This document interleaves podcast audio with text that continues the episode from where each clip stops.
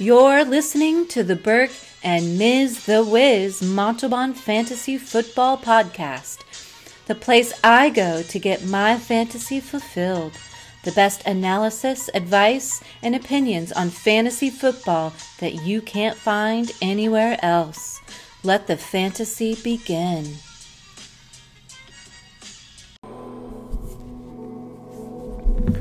Who do I start this week? What's the point spread? What are the injuries?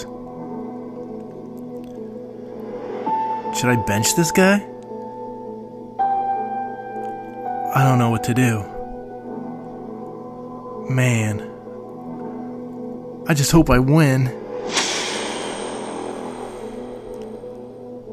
The Burke and Ms. The Wiz Montalban weekly preview starting now.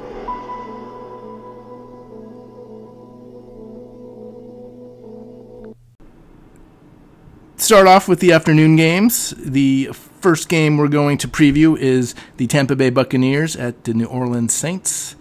Saints are favored by three and a half. I think they cover. They're at home. Uh, I'm worried about Mike Evans and his availability for this game. So definitely put your money on the Saints to cover the spread on this one. And just moving right into the quarterback battle. This is a battle of the ages. Two ancient quarterbacks from the beginning of time going at it Tom Brady, Drew Brees. So I think it's going to be a very high scoring game, even though I like both defenses this year there's just too many weapons on both sides, and there's that competitive factor. Brees and Brady both want to prove that they still have it, and they they're going to want to beat each other. So I, am liking both quarterbacks in this game, and I think you should start both of them with confidence. Moving on to running back, I'm not as high on Alvin Kamara in regards to his rushing. Tampa Bay Buccaneers had one of the top rushing defenses in the NFL. I don't think that changes this year but he has a lot of value as a receiver as well. So that's where I think he gets his points and where you can kind of start him with confidence.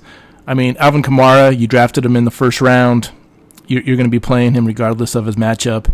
Uh, again, this isn't an ideal matchup rushing wise, but uh, he has so many different uh, skill sets that he's able to produce, even uh, if you know a team's able to shut down one of them. So, start Alvin Kamara with confidence obviously, with any of the other running backs on New Orleans, I would not bet on right now. You know, I'm not, I'm not playing Latavius Murray. So, and, and, to be honest, you might see Taysom Hill still some of those goal line carries. Uh, you know, we've been talking about it all uh, off season in regards to they didn't sign him to that big contract to not use him, so they're going to find ways to use him. On the other side of the ball with Tampa Bay, I'm kind of staying away from everybody. You know, Bruce Arians always says, "Oh yeah, this is my guy," and he's saying that about Ronald Jones. He's also saying that he's going to incorporate Leonard Fournette, and I just don't know who the running back's going to be in Tampa Bay. There's there's too many options for my liking. Ke'Shawn Vaughn, you know, they drafted him in the third round. I don't think they drafted him to not really uh, incorporate him at all.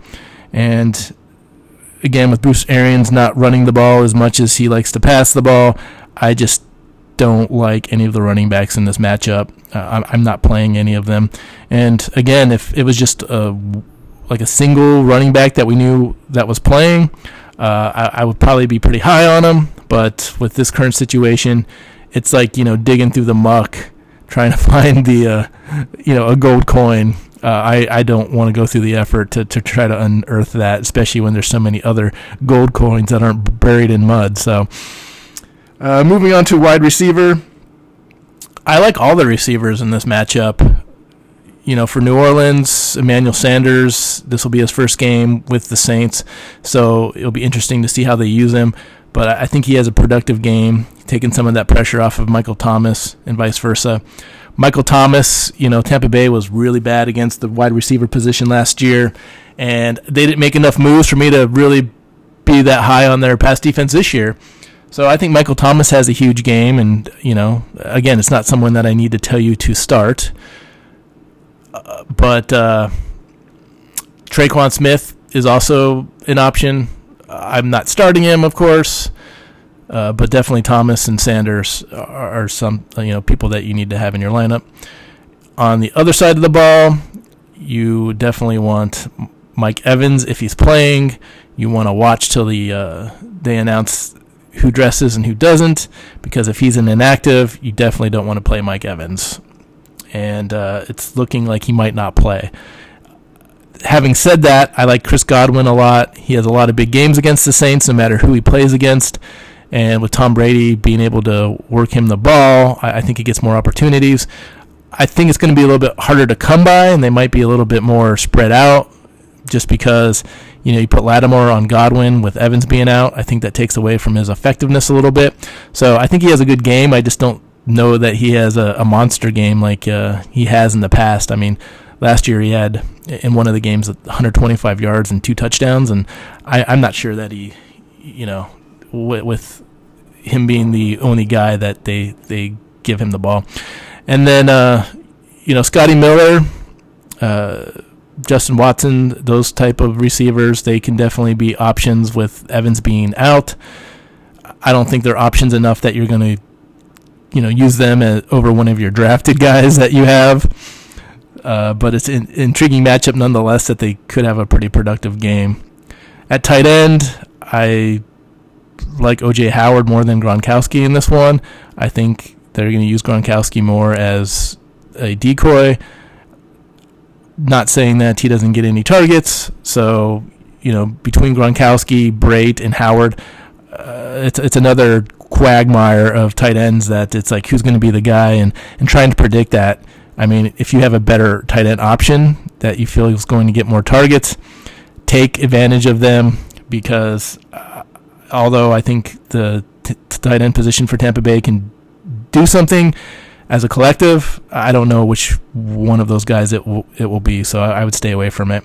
On the Saints side of the ball, I like Jared Cook, which, you know, coming into the season, I wasn't high on him. I had him ranked like 19th out of tight ends. I, I just don't see him having a productive year.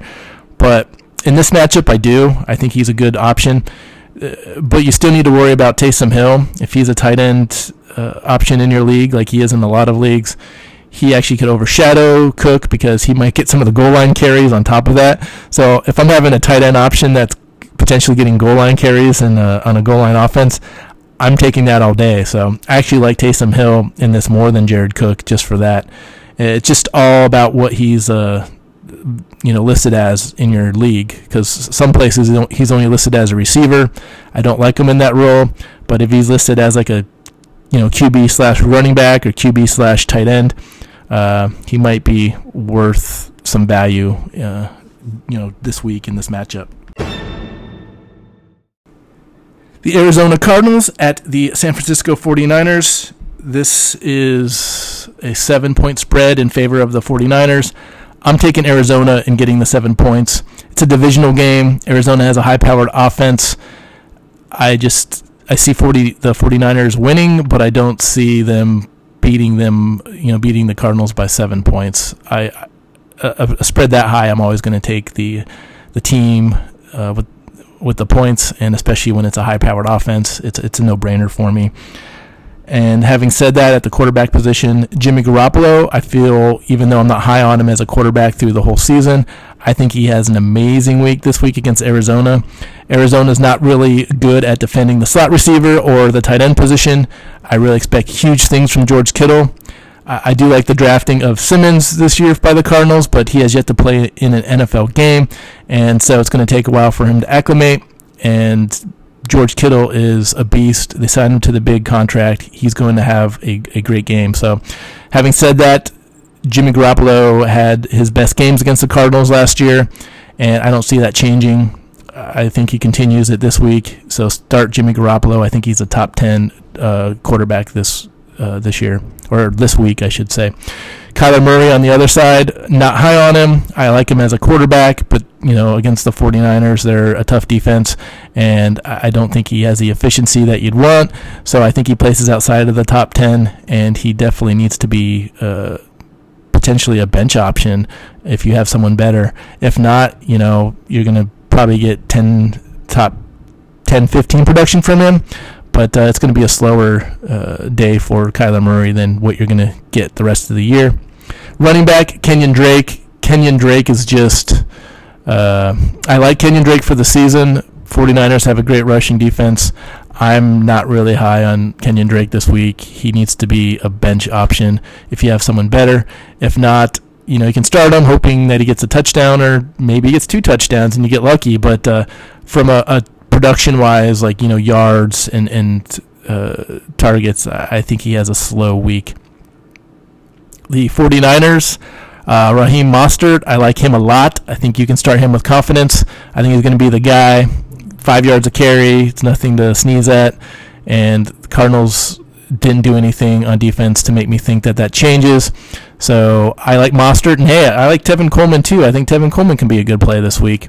So if you have Tevin Coleman and as a flex and you're wondering about him, uh, I, I would play him against the Cardinals. I don't I don't think he's going to have a, a, bad game, and I think the only thing that might take away from Tevin Coleman's production is Jerick McKinnon. You've heard good things about him in camp, but without preseason games, you don't know how ready he he is. But uh, he potentially could be a, a good option at uh, the wide receiver position. I, you know, Deebo Samuel's looking like he's not going to play. Uh, even if he does, I think he'll be limited. Brandon Aiyuk uh, was questionable. He's missed some time, and I don't want to start him as a rookie, not knowing how he, you know, they're going to use him in that offense. So I'm kind of out on the 49ers receivers this week. I just don't see anything that uh, I couldn't get somewhere else that would be a better option at this point. The Arizona Cardinals, I love the Arizona Cardinals. I think you know Larry Fitzgerald in the slot is uh, he's going to have a good a good game. You know they they run a lot of four wide sets, so you're looking at maybe Andy Isabella in the middle of the field, and with Christian Kirk and then DeAndre Hopkins. Uh, there's a lot of talent there. And, and I get that San Francisco has a really good secondary. They were exposed a little bit in the Super Bowl. I, I don't think Arizona is going to repeat that, though. Uh, but the talent is there, and you definitely need to be starting them. At tight end, Dan Arnold for the Cardinals. I think he's an intriguing option this year. He uh, had a good rapport at the end of the year with Kyler Murray. In this game, though, I, I don't see it. I wouldn't be anywhere near him. You're probably not anyways. He's probably not on anyone's radar, so you don't have to worry about it. And you know, we've already talked about George Kittle. He's going to be a beast. He's going to be targeted like crazy. Cardinals are horrible against defending the tight end, and George Kittle is one, if not the best, top two for sure in the NFL. And so he's definitely going to have a big game. So you can start him with confidence, and uh, like you could start him in any game with confidence. And again, I, th- I think uh, I-, I, picked the 49ers in this one, but it's going to be a pretty close game and uh, probably higher scoring than what people think. The Los Angeles Chargers at the Cincinnati Bengals, and the Chargers are favored by three and a half. And normally, a team like the Chargers going to Cincinnati, I would pick the Bengals with three and a half. But uh, with Joe Burrow not even doing or competing in a preseason game, I'm picking the Chargers because that's a lot of non-experience that Joe Burrow has going against the Chargers ones, even out uh, without Derwin James. Chargers, I still think have a pretty decent defense, although they'll be easier to pass against. And I'm I like the Chargers in the three and a half. Moving on to the quarterback situations, um, I'm staying away from Tyrod Taylor. I don't believe he's a top 15 quarterback this week. And Joe Burrow, I definitely don't think is a top 15 quarterback this week. I, I think he's going to go through a lot of growing pains, and it will not be fantasy relevant for week one, which is okay because in the long run, I really do like Joe Burrow. I think he's a talent, but uh, I'm not expecting a lot of big things from him this uh, this week. Moving on to running back, you know, Joe Mixon was on the injury report with a head injury. Uh, obviously, I think he plays and he'll he'll actually be a good option. With Cincinnati, I think he's the only one that I would play this week. I, I I feel like he'll have a good game and get a lot of volume, and he's just an amazing back. I think if he wasn't playing for Cincinnati, we'd be talking more about him. But uh, outside of that, John Ross is on the injury injury report, but I think he plays. But between you know AJ Green, uh, I, I, would probably play AJ Green if you have him. But uh, again, with Joe Burrow making his first start, I, am not real confident in a lot of the receiver options. So, I mean, everybody, Tee Higgins, uh, Tyler Boyd, I, would be staying away from everybody.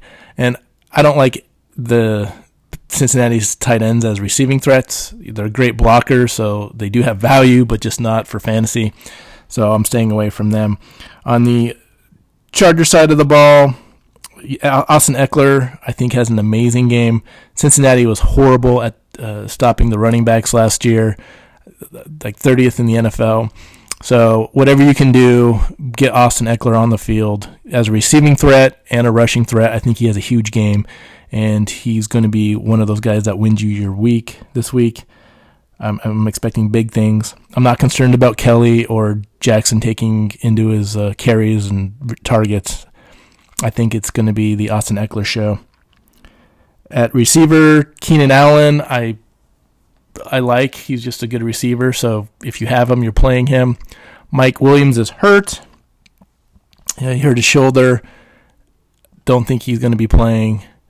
So outside of Keenan Allen, I'm not high on the uh, the Chargers and, and, their receiving corps. So uh, Keenan Allen and bust basically in this matchup. Tight end for the Chargers, Hunter Henry. I like him a lot. I think he's the one that's going to pick up the slack for an injured Mike Williams. You definitely need to be starting him in your lineup if you have him. I think he can be, you know, the top tight end to be honest, and uh, he needs to be played in all formats. And uh, oh, I, I, think it'll be a fun game. It'll be interesting to see Joe Burrow in his first uh, official NFL start. The Dallas Cowboys at the Los Angeles Rams is going to be the Sunday night game. And I think this is going to be a high scoring game. I just have a feeling like, you know, people have been talking up the Dallas defense, and I get it. And, and the Rams defense isn't horrible, but I just think that uh, Dak Prescott and Jared Goff are both going to have extraordinary games. Dallas is favored by three points. And with the Rams being at home, I think they win this game, actually. So I'm taking the Los Angeles Rams, and I'm taking the three points as well. So uh, again, I think they win the game, not uh, and getting an extra three points based off of that. I, I will take that every time. I, I, like the Dallas.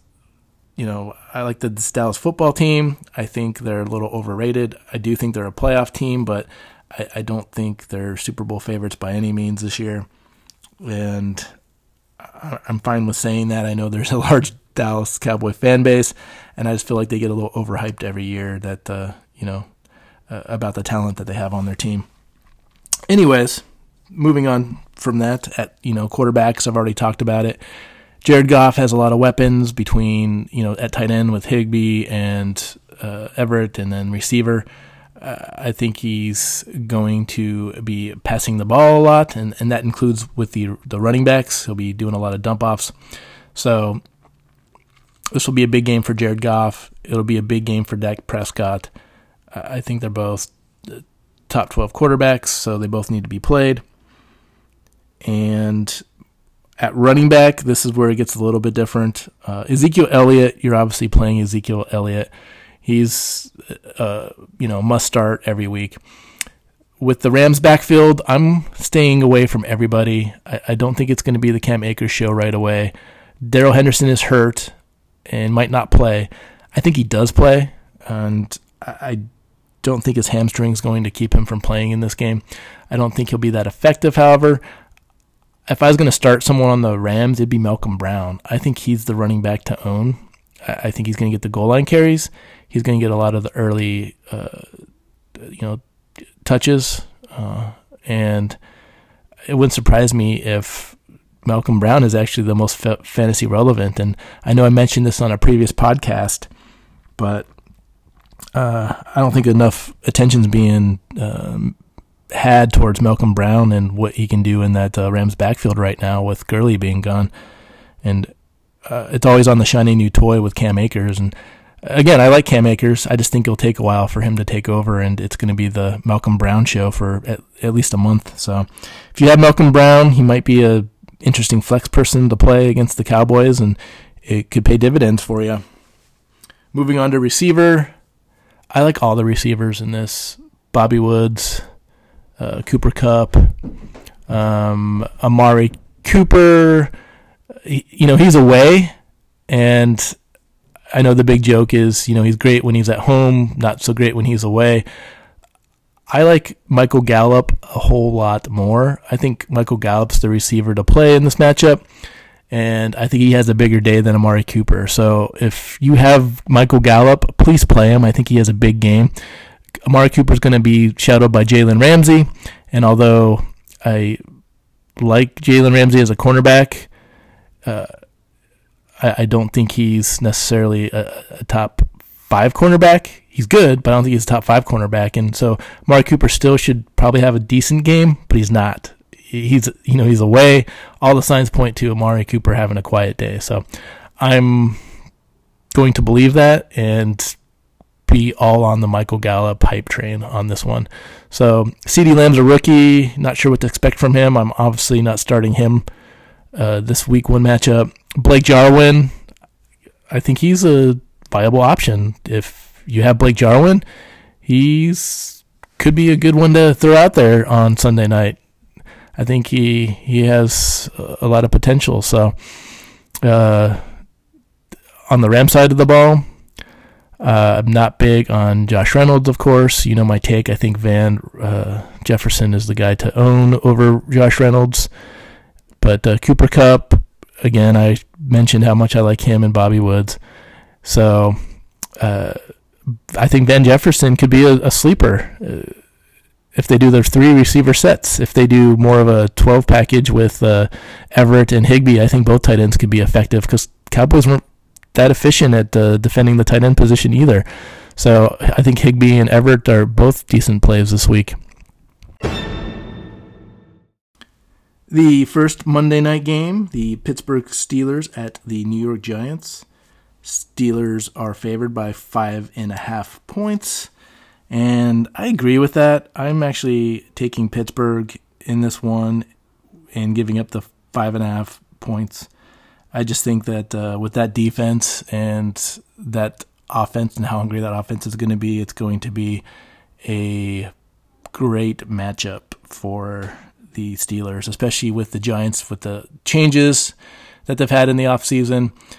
Um, and I actually feel like the Giants defense is, uh, you know, trying to improve, but they're not there yet. They're still going to be uh, a liability for the this football team. So Pittsburgh in the five and a half points. Uh, injury wise, Diontae Johnson was uh, hurt today at practice. He was kind of hurt last week. It's looking like he might not play. Uh, that's definitely a blow if you're a Diontae Johnson owner because I feel like he would have had a huge game.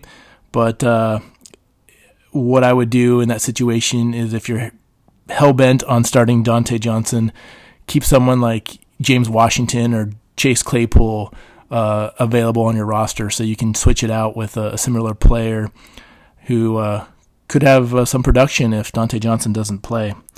And that way you save yourself uh, from not having anyone to play uh, on that Monday night football game if he doesn't play. Moving to the quarterbacks in the fantasy football perspective, um, Ben Roethlisberger, I think is just going to go nuts. Uh, you know, there's the big issue with him not having uh, good home and away splits. That he's great at home, not good on the road. He kind of put that to rest a little bit. You know, the year before he got hurt, he uh, had some pretty efficient games on the road. So I don't want to hold that against him anymore because I definitely was of that thinking when I was uh, doing fantasy football or uh, you know FanDuel lineups. But uh, I think you know the year off and the surgery is going to make him even a better passer than he was definitely from last year and the end of the the year before. So I am really high on Roethlisberger. I think he has a top 12 week, so he needs to be started. Daniel Jones, on the other hand, I think he is having, I think he has, I don't think he's in the top 25 this week. I think he's going to have a horrible, horrible, horrible game.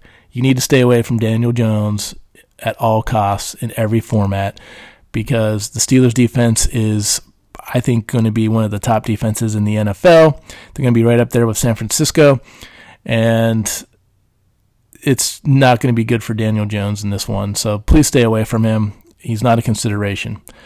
At running back, Saquon Barkley. I do like Saquon Barkley. Uh, Steelers were a little weak at defending the rush at times. I think they're getting better, but Saquon Barkley is a huge talent. He's able to, I mean, he's just as good of, of a receiver as he is a runner. So it's stupid for me to even talk about because if you drafted Saquon Barkley, it's in your t- one of the top three picks, and you're not benching him. Uh, James Conner, on the other hand, uh, he definitely is a play as well. I think you need, if you have him, you need to play him. I think this is a good matchup against this Giants defense, and he can have top five production for you at that running back spot. So James Conner, I like him. And uh, I think the only thing that will limit him is if he gets hurt and doesn't finish the game, which you you know could be the case for anybody, but you know with James Conner, I feel like I have the need to say that a little bit more uh, prominently than I, I, would another back, since it's been kind of uh, uh, an ongoing uh, concern with James Conner is his injury history and uh, not being able to complete games. At uh, the wide receiver positions, obviously, I am all on board with Diontae Johnson if he plays. Now, I realize he might not, but if he does, you need to start him and play him with confidence. I think he's going to have a huge game if he does. Um, if not, I mean, Juju Smith-Schuster, I think, is a great play still. And I'm, I'm kind of, I like, if Diontae Johnson doesn't play, I like Washington. But uh, at that middle role, I kind of like Chase Claypool a little bit better than James Washington if Diontae Johnson doesn't play. I think if Diontae Johnson plays, you don't want to touch Claypool, but I think Claypool has some some value if uh, Diontae Johnson's out.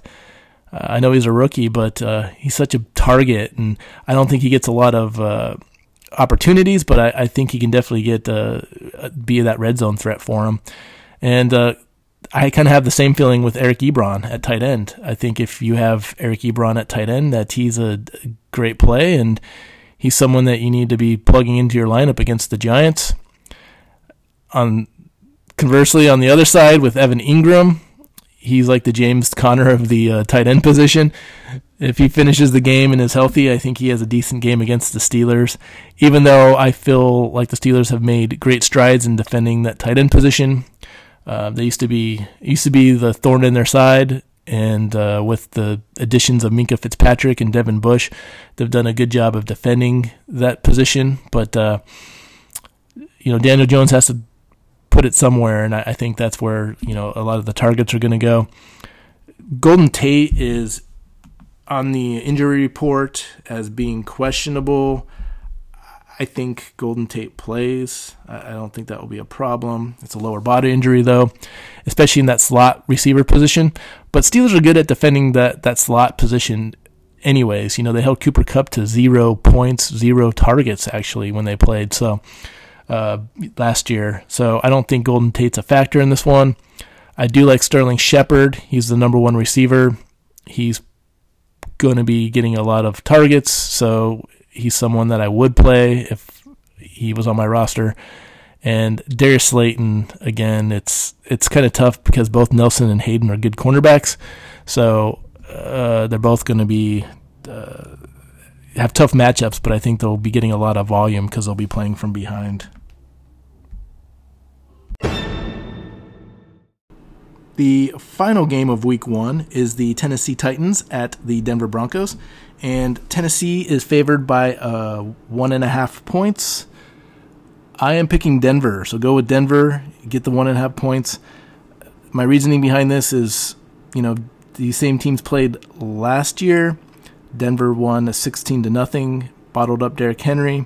I feel like the similar script is going to be played, although I do think Tennessee scores. I don't think they get shut out.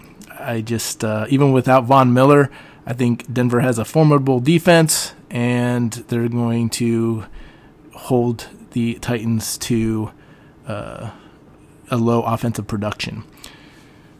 So go with Denver. And uh, fantasy football wise, you know, quarterback position, Drew Lock. I, I don't like Drew Lock this week. You know, him, uh, uh, he was Burke and Mine's big uh, breakout star this year, but uh, this is a tough first uh, week one matchup, and I don't expect Drew Lock to be very productive. So I would keep him on my bench. If you have another option, please use them. And then it's actually the same with Ryan Tannehill on the other side. Ryan Tannehill is getting some sleeper buzz from outside circles. Actually, I'm not high on him this year just because of opportunities. He was really like freakishly efficient last year, and I don't think that uh, game plan changes. And I just don't feel like he can keep up that efficiency uh, another season. Although you know I do think he's a decent quarterback. So uh, week one against Denver in that defense, I don't expect a big output from Ryan Tannehill, so I would keep him on my bench as well.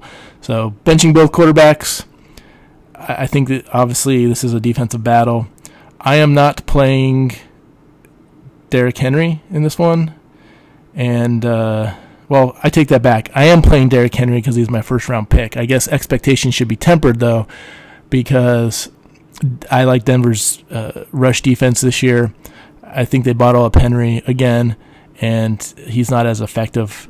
They are going to use him more in the passing game, so I, I think he gets a, you know more passing yards. Um, but he's he's not going to have the fantasy production you'd want from your number one back this week. On the flip side, Melvin Gordon, I don't like at all. I'd keep him on my bench. I really think Philip Lindsay is going to be the more of the bell cow than Melvin Gordon. And if I was going to start a running back, it's going to be Philip Lindsay. And I would actually play him as a flex uh, player against Tennessee this week. At receiver, I for Denver, you know, the injury to Courtland Sutton today, it, doesn't look like he's going to be back for a while, let alone for week one. So that's kind of a big blow for uh, for Denver. And, you know, it makes me like Jerry Jeudy a lot more in this matchup than I would have. I mean, he's a rookie, so you still want to temper your expectations. But uh, you knew isn't a rookie anymore Tim Patrick and DaeSean Hamilton. And I feel like they're the ones that are going to have to pick up the slack, and, and they potentially could have bigger games uh, because their usage is going to go up now that Courtland Sutton won't be available. So you definitely uh, want to keep them in the back of your minds if you're doing like a FanDuel one day type thing or DraftKings. Uh, those are definitely viable options. Obviously, you're not going to pick them up for fantasy football and play them, uh, especially not yet. But uh, on, on the Tennessee Titan side of the ball, you know, you're starting AJ Brown. You got to like AJ Brown. I, I, feel like his opportunities will be limited, but he's you know he's the type of guy that can take it to the house no matter where he's at. So you always want a guy in your lineup like that. Uh, Corey Davis, you know, he's looking like he potentially could be a bust for the Titans. Uh, not that he's a horrible receiver, but for the you know what number five or seven overall pick that they took him at just uh, hasn't been matching that production of, of that spot. And I, I get it too. I think part of it is the quarterback play.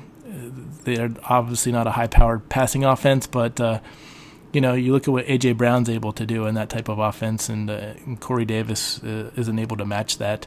So, outside of uh, AJ Brown, I really don't like anyone. I mean, Adam Humphries is in the slot, but uh, you know, with the, the, the Titans, their inability to use their receivers, he's pretty much a non-factor, and it's starting to look like it was a horrible signing on Tennessee's part.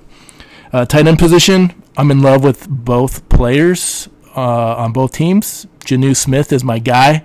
He's my favorite tight end this year. Uh, we'll talk more about him on the draft. He got stolen from me, but uh, I would love to have him, and I'm starting him in a lot of my, you know, other like FanDuel, DraftKings uh, type lineups. So I think he's due to have a big game against Denver, especially. I don't feel like Denver has a player that can defend him. So I'm all about Jonnu Smith in this one, and I'm all about Noah Fant, especially with Courtland Sutton getting hurt.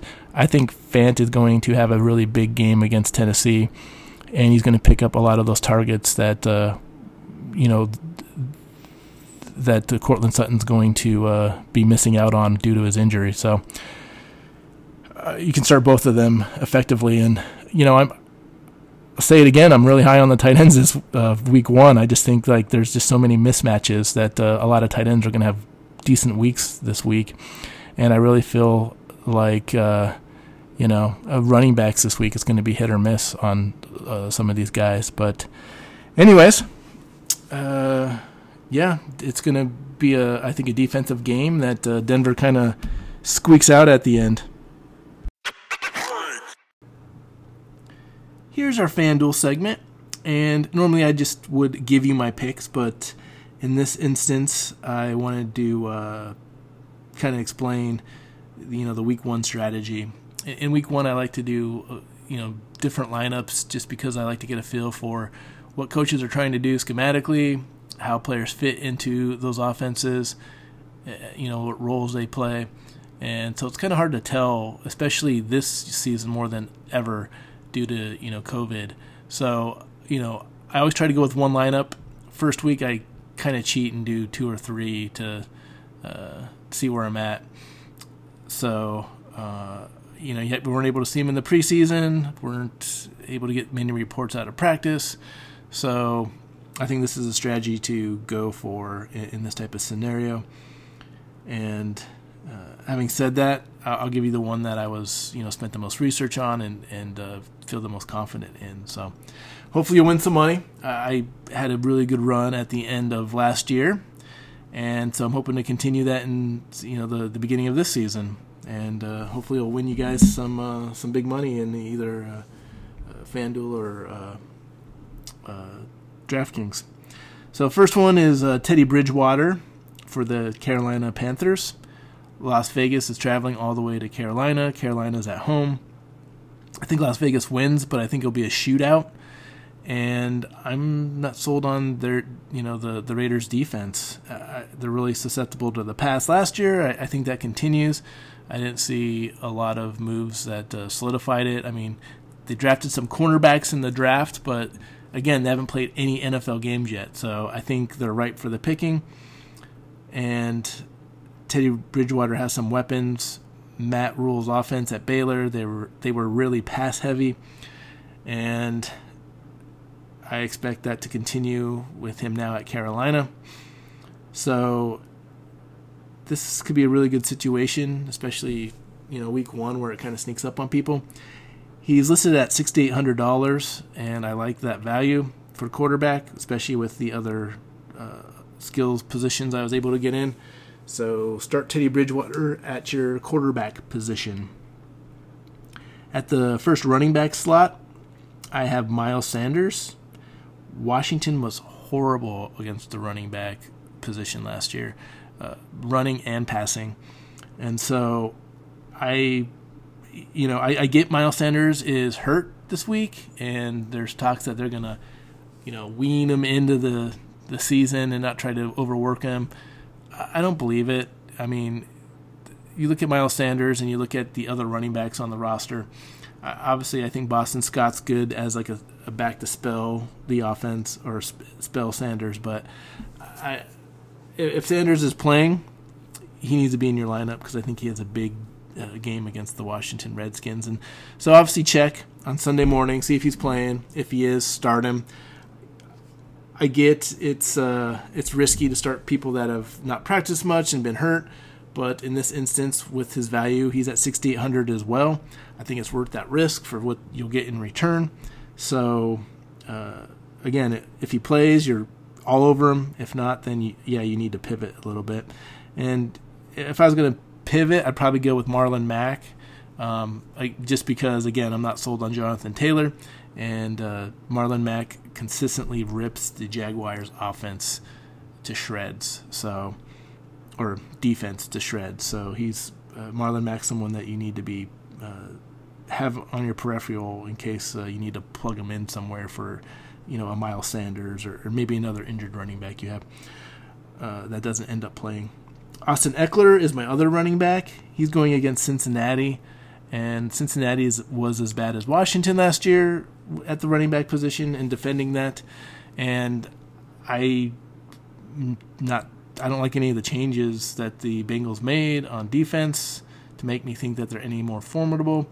Uh, Trae Waynes came aboard, and now he's on. You know, he's hurt and you know not playing, and I don't know. I think it's just a disaster right now on the Bengals defense.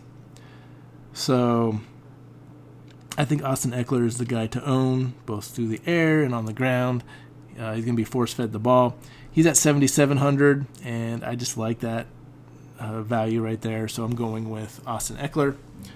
The number one receiver spot is Michael Thomas against Tampa Bay, and they're at home in the Superdome. Drew Brees' favorite target. Uh, he's expensive. He's at $8,800, but the way I finagled the roster, I'm able to put him in there. And I put him in there just because of the consistency. He's the most consistent receiver, so uh, I think he can continue that against Tampa Bay. And, you know, there's been some shootouts against Tampa Bay, between Tampa Bay and New Orleans in the past. Uh, I think it was a big disappointment last season, uh, the second game they played, where you thought it would be kind of like that, and, and it wasn't. But uh, history is on the side that it is going to be high scoring with you know the Tom Brady Drew Brees matchup, and I just want the number one receiver in that matchup. And I'll be honest, I was thinking of Godwin, but with Mike Evans potentially being out, that scares me a little bit because I do like Lattimore's ability to cover, and I think he's going to be all over Godwin uh, if Evans doesn't play. So it's really, you know, you could look at it from the perspective that he's going to get a lot of targets, but then you can look at it from the perspective of they're really going to key on him because if they take him out of the game, it's really going to hurt the passing game. So that's, you know, you might if you want to pivot from that when you you know if you find out Mike Evans is playing, great. But uh, as of right now, that's my my pick. So my second receiver is Allen Robinson for the Bears against Detroit. And Mitch Trubisky doesn't look amazing very often, if at all, but the few times he has, it's been against the Detroit Lions. Allen Robinson is his number one receiver. He has had monster games against the Lions. Darius Slay is not there. Their their secondary isn't as isn't scary at all. Actually, um, it, it wasn't great before, but I think it's even worse. And as much as I hate the Bears offense, this one week I am really liking Allen Robinson and his potential. So he's at 7,200. And I think that's all right value for uh, a guy that could actually be a number one receiver uh, in a lineup this week with what uh, w- you know with with his history against this team. So and you're going to see with my next pick that I had to get some people with value because uh, I have some expensive options uh, coming up. So uh, my next receiver, I have Steve Sims Jr. for Washington, and I get that McLaurin is number one receiver. He's going to get all the hype, but there's just something about Sims and his you know presence in the slot where he's a better player than what he's getting credit for. He's more impactful than what he's getting credit for and I think it, it, could be one of those games where they focus on McLaurin and their Sims getting you know the majority of the, the targets and you know the touchdowns. And uh, if he's getting the touchdowns, it doesn't matter about the targets because uh, obviously you know you're getting the, the six points. So I he's he's listed at fifty one hundred dollars, and for that value at fifty one hundred. I just want to take the chance on him, and I, you know I'm building him up like he's going to have a big game. We don't know, but I, I like, you know, the, the Eagles aren't very good at defending the pass, and they proved that last year. And definitely with that slot receiver, they weren't they weren't very good. Uh, slot receiver position just killed them last year. Part of that was due to injury. I get it, but uh, it's just screaming to me that uh, Steve Sims Jr. just has a huge game uh, against the Eagles. So uh, I think it's worth the risk. Hayden Hurst is my tight end playing against Seattle. Seattle was the second worst team next to Arizona at defending the tight end position. And uh, it could be the George Kittle effect. You know, both teams played George Kittle twice. But uh, no, not all honesty, it didn't matter who the tight end was. They didn't do very well against them. Hayden Hurst is filling that Austin Hooper role.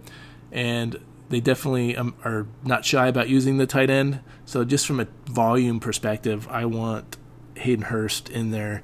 Uh, he's he's set up to have a big day. He's at fifty two hundred dollars, which is like you know twenty five hundred dollars cheaper than Kittle. So I'm uh, actually yeah, it's it's significant. So I'm I'm having Hurst in my lineup and potentially getting the same reward. I have Hayden Hurst in all my lineups. Doesn't matter what it is. I just like that value of what he's being listed as and what he can do against Seattle. So he's my pick. The next flex position, I have Josh Jacobs, Las Vegas Raiders at Carolina. Carolina was the very worst defense in the league against the run. And I know they have some draft picks in there, but we haven't seen them. They haven't proven that they can stop the run. Josh Jacobs, I think, is going to have an amazing season. They're going to focus on getting him the, the ball a lot more this season. So he's at $8,200, so that's expensive, but I'm taking that at that my flex position, and I am starting Josh Jacobs, and I think he's going to have a monster game. And the the big drawback of starting a Jacobs is I think a lot of people are going to be starting him, so he's going to be in a lot of lineups. But you run the risk of if you don't start a star player against a good matchup, that uh, if he does explode, you're behind. So you kind of want to keep up with that in, in regards to you want the star players you pick to perform, so it keeps you in the money and then you want your lower tier players. You know, like my Steve Sims players, or um, well, actually have a pretty good line. Teddy Bridgewater would be a great example of you know outproducing his value. So that that's what you're looking for. My final pick is uh, defense, the LA Chargers against Cincinnati. I was also thinking Colts here, but uh, Chargers won out, and, and that's just because again they're playing a rookie quarterback, Joe Burrow, who hasn't played any real NFL football, no preseason games, nothing, and is going to face first team defense of the Chargers, who's a great defense, even uh, minus Derwin James and everybody else. So I'm I'm liking that matchup. Even if Cincinnati scores, I think he's prone to have some mistakes, potentially pick six mistakes, and I want to be all over that. So I have the Chargers as my defense, and I'm really excited about that lineup. I think it's going to be the the, the moneymaker for me, and I guess we'll find out. I'll be, uh, you know, during our next podcast, I'll be around to talk about it, and we'll we'll, we'll see how I did. So let's uh, let's move on.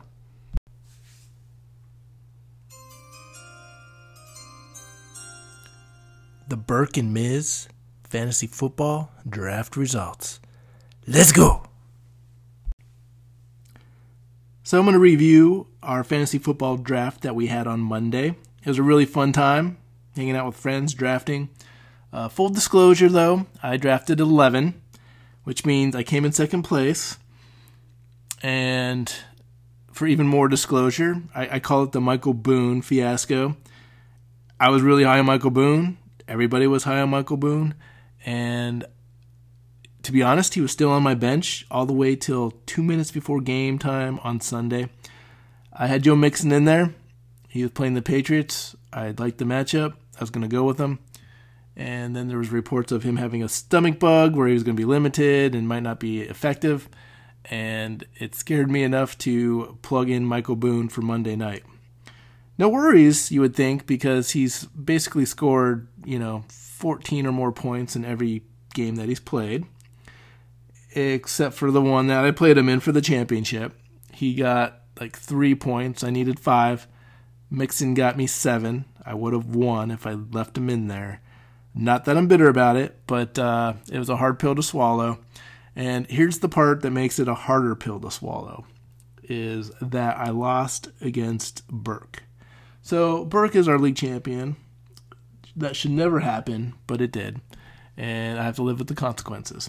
So, having said that, you know, we just did our fantasy draft or uh, mock draft the other day, and you know, walking through the draft, you're giving away what you're thinking and guys you like.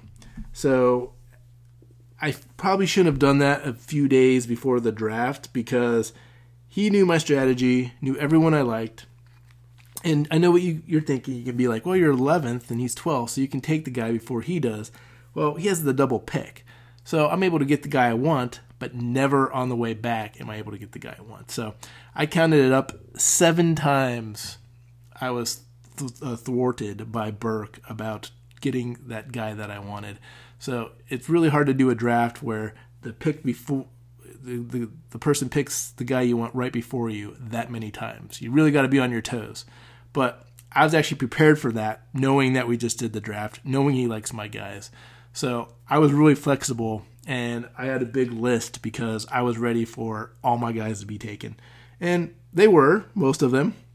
But uh, uh, full disclosure, too, on our draft format, it's a keeper league, so you're able to keep two people. I kept Miles Sanders for a fourth round pick that I was able to trade Darren Waller for to get that fourth round pick. So really, it was an eighth and fifteenth round pick that I had to give up this uh, draft. And you know, Mahomes, I drafted him a couple years ago before he blew up, so I was able to get him for a tenth round pick and he's been a gem for me ever since. But, uh, anyways, having said that, I, I started off with the sixth pick in the first round, and then everywhere hereafter I was at that 11th spot. Um, obviously, McCaffrey went first. A little bit of surprise with the second pick. Elliott went before Saquon Barkley. Not that much of a surprise, though. I mean, you're, you're going to have some discrepancies especially because Saquon Barkley went right after. Uh, Michael Thomas was at the four spot. And then we had uh, Clyde Edwards Helaire at the fifth spot. And that was actually why I traded up, was because I wanted Clyde Edwards Helaire. And he was snagged right before my pick. So you talk about the seven times I was snagged by Burke. I was snagged again by another guy in our league on, in the first round.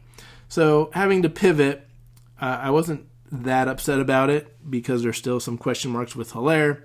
And then, of course, he blows up Monday night and looks really good.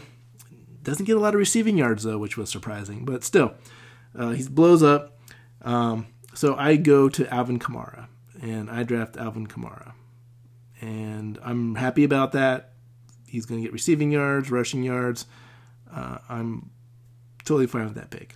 So after that, we have, you know, Joe Mixon, Josh Jacobs goes, Davante Adams goes, and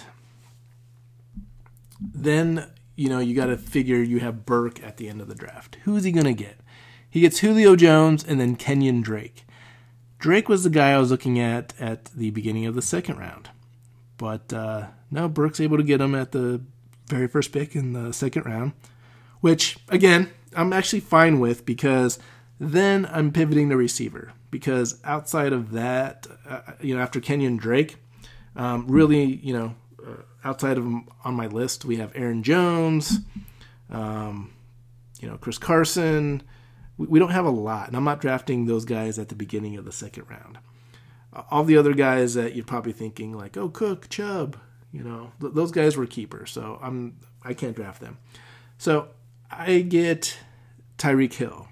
And I figure since I have Mahomes as a keeper, why not get Tyreek Hill? They score a touchdown, I get double the points. That's worth it to me. So that's where I go. On the way back, I'm thinking, man, do I want some Calvin Ridley? I think Calvin Ridley at the end of the third round would be a great pick right there.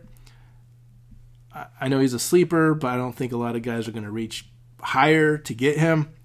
And anyways, Aaron Jones goes right after me. We have a huge run on receivers with, you know, Golladay, Hopkins, Evans, Smith Schuster, Cooper, Robinson, Brown. And it's looking good with all those receivers that people might want to start pivoting towards running back. Uh, Chris Carson goes, and then Calvin Ridley goes, the second pick in the third round. And I'm pretty livid because I, again, expected him to go towards the end, but he doesn't and uh, so he's off the board. So then I'm like, man, he's off the board. Who am I targeting? Right away, I want Cooper Kupp. He's my guy. Uh, Ridley Kupp at that area is actually my my two targets that I wanted. I wanted as my three four. I wanted Ridley Kupp. Caveat to that though is I know Burke is going to take Cooper Kupp because we talked about it during our draft how much we we liked him. Uh, anyway, so Jonathan Taylor goes, which you know I think is kind of early. Uh, Mostert goes in the third, which is early. DJ Moore's taken, which is about right. Uh, Ertz goes. So my I'm up. Robert Woods goes, and so I'm up, and I'm like, yeah, I have a chance to take Cooper Kupp. I'm gonna take him. I don't care what they say about running the two tight end sets and Kupp being a slot receiver. He's kind of Jared Goff's security blanket. He breaks a lot of tackles, and he's my guy. So I take Cooper Kupp, And when I take Cooper Kupp, now that Ridley's gone, I'm like, well, I want Tyler Lockett or Terry McLaurin on the turn, after the turn. I should get one of those guys. I don't think Burke's going to go, you know, two receivers. I think he's going to go out, get try to get another running back. He doesn't. He goes right. Uh, he goes right and gets uh, Lockett and McLaurin in succession on those picks. So I'm kind of stuck. Both the guys I wanted are gone, and so I again pivot to DJ Chark. And I am not disappointed in DJ Chark. I think he's going to have a lot of garbage time uh, targets and t- TDs for the Jaguars because they're going to be a bad team and they're going to be behind and going to need to throw. So all those things intrigue me. So I take DJ Chark because I don't like the running backs there, and I feel like there's better value at receiver. Probably the only running back I would take is David Johnson in the fourth round, but uh, I'm, I'm a little scared off at, on David Johnson just because of his injury history and uh, uh, but his usage, I, I, think you know he'll be a stud. But again, so I, I I like the upside of DJ Chark, so I take him. So sure enough, you know Fournette, David Johnson, Keenan Allen, Courtland Sutton, they all go, and uh, Melvin Gordon goes at the end of the fourth round. We get Cam Akers, Devin Singletary, Hollywood Brown, goes in the fifth. James White in the fifth, which was way hella high, but uh, that's fine. Uh, you you know you, like your players and you got to get them. You take them where wherever you can, I guess. Um, Hunter Henry went, and then uh, we had Stefon Diggs, and then it's my turn at the f- fifth round. So I'm sitting there thinking about who I want. And I really like Philip Lindsay and Antonio Gibson, but I feel like the fifth round's a little early. So I want to get one of those backs. And again, I'm under the impression that I will get one of those backs on the way back. I have Michael Gallup sitting there. It's a fifth round, but it's a keeper league, so we have to draft guys a little bit earlier than what they're projected, just because we have 24 guys off the board before we even draft, right? So I have Michael Gallup sitting there, and I want all of Michael Gallup. I think he's a better, the best receiver in Dallas. I think he's better than Amari Cooper. So I like that intrigue and upside more than I like Philip Lindsay's and Antonio Gibson. So I draft Michael Gallup. Really want Antonio Gibson on the way back in the sixth round. So Burke is up. He drafts Philip Lindsay and Antonio Gibson. Again, both people that I wanted, or at least I wanted one of them on the way back. I was willing to share, like, I'll get one of those guys. I'll give Burke one of them. And Burke's like, I won't share. I'm taking both of them. So now you're screwed. And I was screwed. I didn't like any of the running backs. You know, David Montgomery was hurt and it looks like he's going to play, but I'll be honest, even with him playing, I had him last year thinking he was going to be a breakout and I just don't like the Bears' offense. I don't like relying on Nagy uh, to utilize him the way he can. He they can, and I went with Zach Moss because I do like his upside. And you know, the rumblings out of camp is he's having an amazing camp. Um, David Singletary isn't having as great of a camp, and so I'm intrigued. So I think that's you know out of all the backs that's you know as a third running back, that's a good option. So I, I have really good receivers. I shouldn't dip too much into the receivers. I don't like drafting quarterbacks this early. I already have Mahomes, so it's pointless. And there's a lot of late tight ends I like better. So I take Zach Moss. And then Montgomery goes after me. That's where, you know, Tyler Boyd, Tyler Boyd, Jarvis Landry, AJ Green, DeAndre Swift, Marlon Mack, T.Y. Hilton.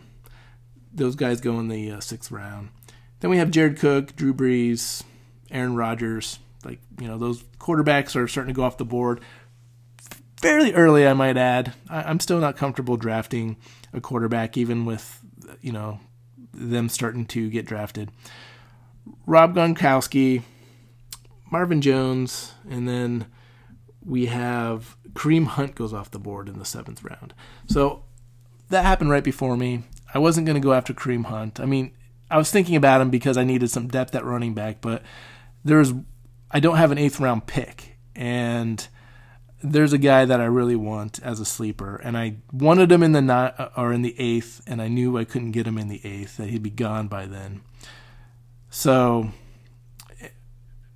or at least you know, definitely by the time I drafted in the ninth, he would be gone. So, not having an eighth, knowing you won't make it to the ninth, I drafted Diontae Johnson, and I'm really happy about that because especially with all the reports that came out in the last couple days, outside of him being injured, I know um, he's been having an excellent camp, been Ben Roethlisberger's favorite target, and so to get that in the seventh, I'm ecstatic, and I'm still liking that pick. Right after me, Burke went with Christian Kirk, Jerry du- Jeudy, and you know Jeudy was actually a great pick because uh, Courtland Sutton got hurt, and uh, he's not going to be playing for the first week, might be longer, and Jeudy is probably going to be the main receiver now in Denver. So, uh, obviously, hindsight with that pick, it's a great pick. At the time, it's, you know, well, he's a rookie. Let's see how he does. Will Fuller went right after that, though. And that was a guy that I really liked. I just think that uh, in Houston, there's not a lot of other options. He's amazing. Obviously, he gets hurt, so I think that's why he slipped so far. People are still scared that you know they'll get the two or three games out of him and then uh, have to replace him. But uh, yeah, at that point, uh, you know the running backs are Ronald Jones and Jordan Howards, and you know Deebo Samuel's was picked, which is a good pick. Uh, and then on the way back, we have you know John Brown. We have some of the tight ends like Gesicki and Hayden Hurst and Hooper going. They're all around that same area in this draft. So now with those tight ends going, I want to make my move on tight end. And I love Jonnu Smith. He is my favorite. He was my target the whole draft. I love him, but I wanted two tight ends. So I wasn't going to draft a quarterback because I have Mahomes. I was going to go and draft some depth at tight end, especially because I was taking some guys with upside. Jonnu Smith was definitely one. The problem is I wanted Noah Fant as well. And Burke is really high on Noah Fant. So my thinking along the lines in the ninth round was I will draft Noah Fant. Burke already has Hayden Hurst, right? Burke has Hayden Hurst. He won't go dip this early into a second tight end. I just don't think it's possible. So knowing that I took Noah Fant, one of his targets, he'll just ignore the position, and I'll come back and get Jonnu Smith. Burke knows I want Jonnu Smith, takes him, totally screws me, and I'm sitting there at the tenth pick, like, what do I do now? What do I do? Because that was basically what I was banking on was him being there. There's no reason for Burke to draft him. He drafts him. So then I'm like, well, there's not a lot of other, you know, there's a lot of tight ends that are good later on. Some I don't even have to draft, I could pick up later. I'm going to pivot to a backup quarterback with upside. He hasn't been drafted yet. I'm in the 10th round. I go and get Daniel Jones. And I'm really happy about that as a backup because I think after his early season schedule, he's going to really break out and have an amazing season. So uh, he he's my pick for uh, for my 10th round pick. Then after that, you you know you have the Sterling Shepards, Emmanuel Sanders, Tevin Coleman, Sony Michel's. Uh, big run on quarterbacks with Roethlisberger, Wentz, uh, Baker Mayfield makes it in there. In the 11th, you start getting some defenses. You get Joe Burrow, uh, Matt Breida, who I actually think is the better running back in Miami. He's going to be the starter, uh, is my prediction anyway. Um, he gets drafted in the 11th, which I think is good value. And so at this point, it's a keeper league, so I'm thinking I don't want to take up my last spots as kicker and defense. And I say this because you always should draft your defense and kicker last. But in a keeper league, especially when it's tied to the value of where you drafted them, you want to get guys late as you can because then if you keep them, you give up late round draft picks instead of earlier round draft picks. So I went with the Denver Bronco defense, and I was really happy about that. I'm a little less happy about it with Von Miller getting hurt a couple days later, out for the year, and I'm devastated. So I, I do I feel like I threw that pick away? No, because I feel like Denver's defense will be still a solid defense, but the fact that they have to play Kansas City twice, and they're you know without Miller, they're out. Uh, Chubb isn't a full go yet. Uh, it makes it a little more of a scary pick, and you know, I didn't have a lot of options on defense. You know, my, my defenses I really wanted, you know, Pittsburgh, Buffalo, Baltimore, Tennessee, they're already taken. So I didn't have um, a lot of other defenses that I wanted. So I took Denver, and I'm to ride or die with Denver. Anyways, at this point, I'm on. The, Burke doesn't take anyone I want. So I'm actually happy. This is the first time that I, I'm not thwar- uh, thwarted by Burke and his evil thinking and uh, you know knowing my my strategies and, and, stealing guys for me. So it comes back at the 12th round. And I'm really excited about the 12th round because I'm looking at my uh, at available players and I see someone that I've been targeting all off season just sitting there for me. All off season I've been wanting this guy. Huge upside. He's a starter. And the thing that's been the reason why he dropped was because he was supposed to miss the first four weeks of the season, which, you know, as a rookie especially, that scares you off. Jalen Reagor for the Eagles. I draft him. I'm ecstatic because I have high hopes for this guy. And, you know, soon after reports are coming out that he might be available for week one. You know, at first it was like, well, he might only miss the first week. Well, he might even play the first week. And it looks like he's playing. I actually hope he doesn't because I want him to come back healthy. But even if he misses the first week and I get him for the rest of the year, I think he is going to be the Eagles' main receiver, uh, especially by the end of the year. He's just such a talented guy. I like his ability. I like his route running. I like his hands. Uh, to get that in the 12th round as a you know starting receiver, I'm all about it. So I draft Reagor. That's when a lot of like the slot receivers and like other receivers start going. You know, Anthony Miller's, Robby Anderson's, DeSean Jackson's, um, Preston Williams. Uh, not a lot of running backs. Tarik Cohen goes. You know, 12 or 13th round we have like you know Joshua Kelley's and Adrian Peterson's go, and you know Sammy Watkins goes. And then here's something I do that I, I don't normally do, but I don't have a 15th round pick, and I have two guys that I'm targeting that I really want. So I go kicker here because I want to keep those values on those players because I have confidence that they're going to be there. So, especially because I'm right at the turn. So, I draft Chris Boswell for the Steelers. And he's not on a lot of radars as kickers, but as a kicker, I feel like Steelers are going to be a high scoring offense. And he's going to be at least in in the top. I think he's going to be a top eight kicker, and that's how many kickers actually were drafted uh, before me. So again, a lot of people not following the rules and this kind of having the same strategy. So I draft Chris Boswell, and I'm happy with that. And I drafted him er- way earlier than his ranking. Uh, not then, not sooner than my rankings I had. I actually had Boswell as a top five kicker, but uh, than most of the other uh, expert rankings. So it comes back to me again.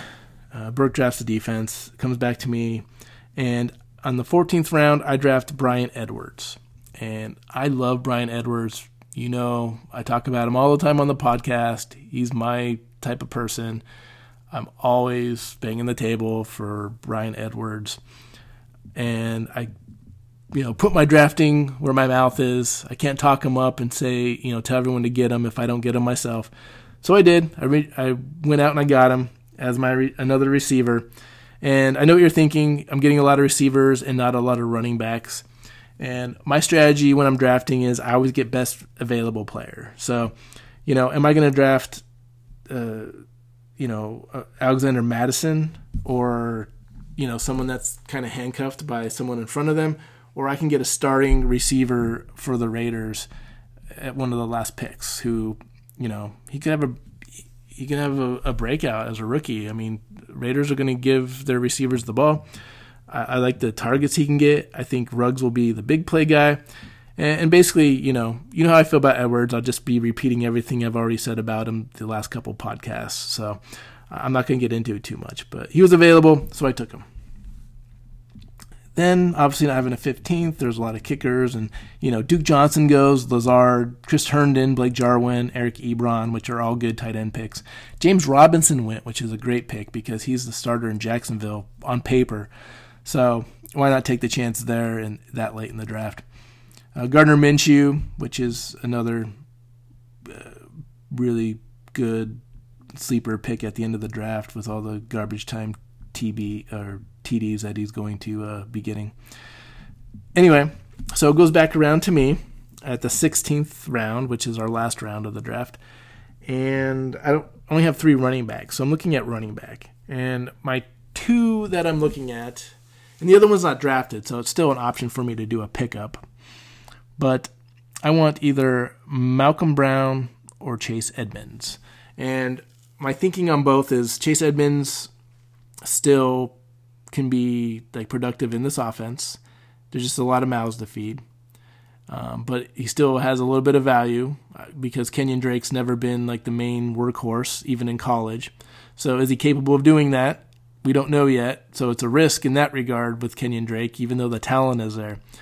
But Edmonds has proved when he does play, he's a monster, and he could be that number one guy. So I dipped in and you know took Edmonds over Malcolm Brown, even though I like Malcolm Brown because he's a starter now. I think he gets the goal line carries, and he's I think he's going to have a be more of a threat to Cam Akers than what people think. I think he'll be the main back.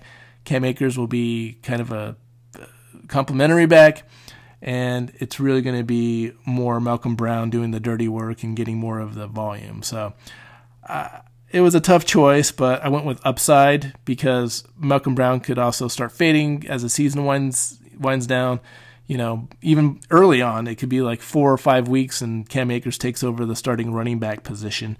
So I went with the, again the upside and Chase Edmonds, and uh, we'll see if I'm right, if I made the right choice or the wrong choice. But I'm happy about it. And overall, as a draft, I'm really excited about my team. I, I feel like I did a good job even with uh, you know facing ad- uh, adversity with Burke taking some of my picks, and uh, we we talked about it afterwards. He uh, uh, it's easy to do because you're gonna you know me and him are both invested in studying players and uh, doing our research on guys, and that brings us to like the same type of players. And when you're drafting by each other, you're going to be stealing each other's players a lot. So that's what happened.